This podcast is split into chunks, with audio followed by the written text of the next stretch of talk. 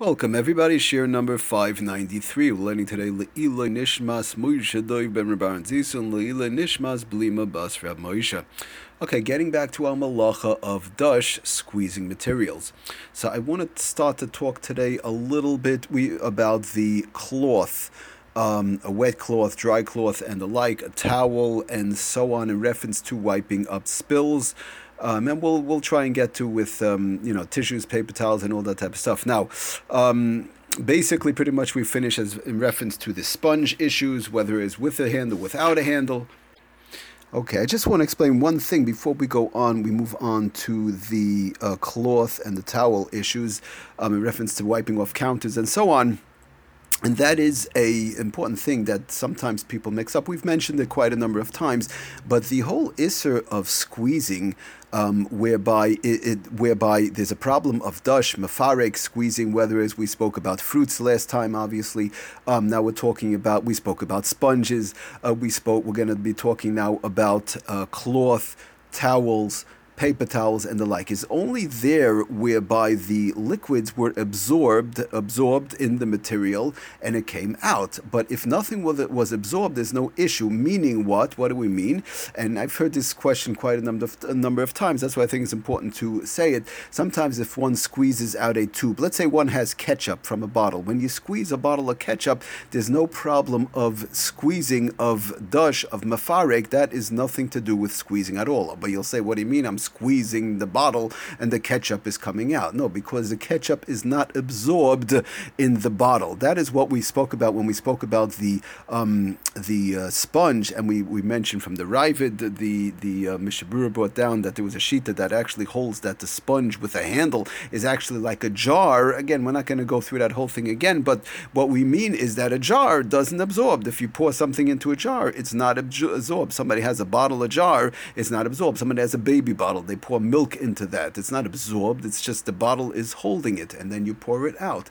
The same thing by any type of a tube, a ketchup bottle, or if somebody has a tube of cream. Now, we're not, of course, we're not getting into the issues of sque- of um, rubbing cream on Shabbos. Obviously, thick, thick creams is mimareach, which is a whole different malacha, which we have to talk about. But just the squeezing part of the cream or any type of a food that has to be squeezed out, ketchup, mustard, something like that, coming out of the bottle has nothing to do with the Isser of um, Mefarek dush squeezing at all because very simply it is not absorbed in the walls. It's just in the bottle, in the tube, in the surrounding walls, and that's it. It's not absorbed. Okay, I just wanted to get that straight because sometimes people ask that. Now, in reference to the towel, we want to keep in mind, which is what we've spoken about a couple of times also, that again, the problem is removing the liquids from the material that that is absorbed. In other words, removing the liquids that were absorbed in the towel, absorbed in the material, absorbed in the paper but to absorb something into that material, that is not the Isser. Now, you could have a problem with that as far as psik because you might just pick up the towel.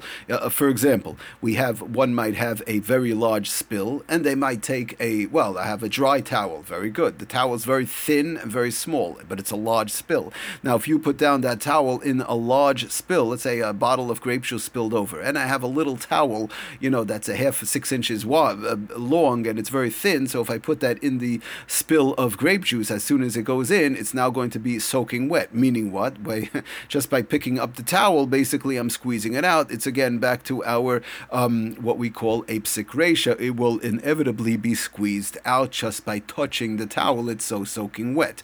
So even though you'll say, well, it's soaking up. We said soaking up is no problem. Yeah, soaking up is no problem, but that is only when it's not a psik That is what we want to keep in mind. Soaking up, whether it's by a towel per se, a um, a natural fiber per se, a material, or by a paper, paper napkin, a, a pre-cut paper towel, whatever it is, soaking up is never a problem unless it comes into the category of psik whereby it gets wet enough, whereby one will be squeezing it out automatically just by touching it. And by the way, we um, one more thing which we want to chazer over also the when we say um, what what what halachically is something that's called squeezed out. In other words, how wet does the thing have to get? In general, the halachic status, which is not so negel because usually it is the case, but the halachic status to keep in mind is what we call teifeach almanas lat piach. It's wet enough whereby one could one wets their hands, for example, from the towel, and with that wetness they could wet something else. Teifeach almanas lat piach.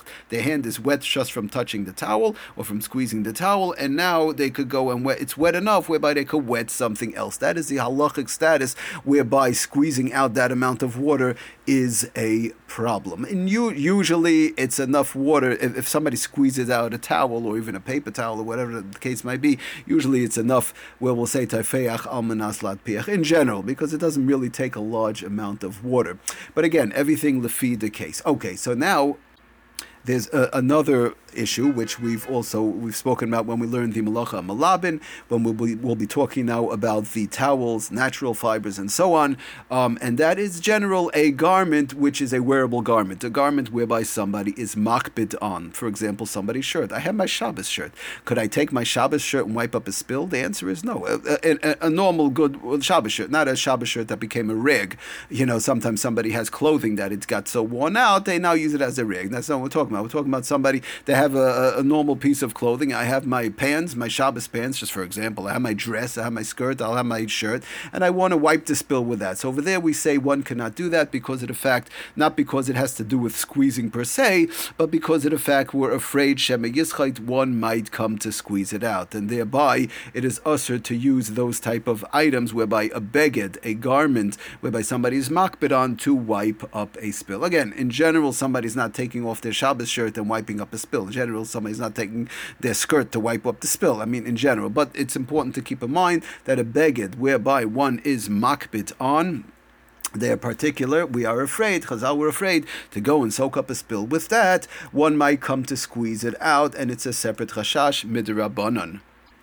Now, so going with that, we'll, we'll finish off with this, and then next time, Bezras Hashem, we'll get into more nitty gritty, more details, of course, um, reference to wiping up the spill on the table, on the counter, on the floor, what, when, and where, how to go about doing it, but also another factor to keep in mind that, like we said in the beginning, so to use a small rig, a small towel on a large spill, that can't be done. But if somebody has, let's say, a smaller spill and they want to use a thicker rig, I know by us we have interesting case, I comes up every Shabbos. We have a very thick, uh, like a rag in the bathroom that sometimes the sink gets uh, very, gets quite wet, a little bit wet. I mean, uh, pretty wet. You know, somebody washes their face or whatever. So we could use that thick towel. It's a very thick towel, um, lightly, not pressing down on it, just lightly to absorb some of the liquid, some of the water that might have been on the surface of the sink. Now, uh, some some of us listening might ask, well, one second, we know there's a concept called shiriyaso zehu kibuso. When you wet a garment, we learned in the malacha malabin cleaning, when you wet a, a natural fiber, there's a problem of um, its wet, its uh, soaking is its cleaning. Shiriyaso zehu kibuso. So how could you wet a garment? We know you're not allowed to wet a garment on Shabbos because of the fact that its wetting is its cleaning. That's halachically the factor. But there's another thing that we've learned, and that is called derech lichluch. When you're making a garment dirty, like you wipe your hands in the towel. So that is called derech lichloch. You're making it dirty and not cleansing it. Over here, the same thing. When you're wiping up, for example, around this sink like we do, um, it's just plain, you know, water from people wash their face or whatever. And I have this thick towel and I just give it a light wipe to soak up the water. And there's nothing being squeezed out. I'm not putting any pressure at all. It's a very thick towel, no problem at all. So wetting that towel in such a way, I'm making it dirty. I'm not making it clean. That's called derech lichluch. It's just like whereby one wipes their hands in a towel. That is okay also because we say it's called derech lichluch. He's making it dirty. Okay, we're going to stop here and trying to get more into the uh, practical applications in the upcoming shiurim. Thank you for listening, Kol Tov.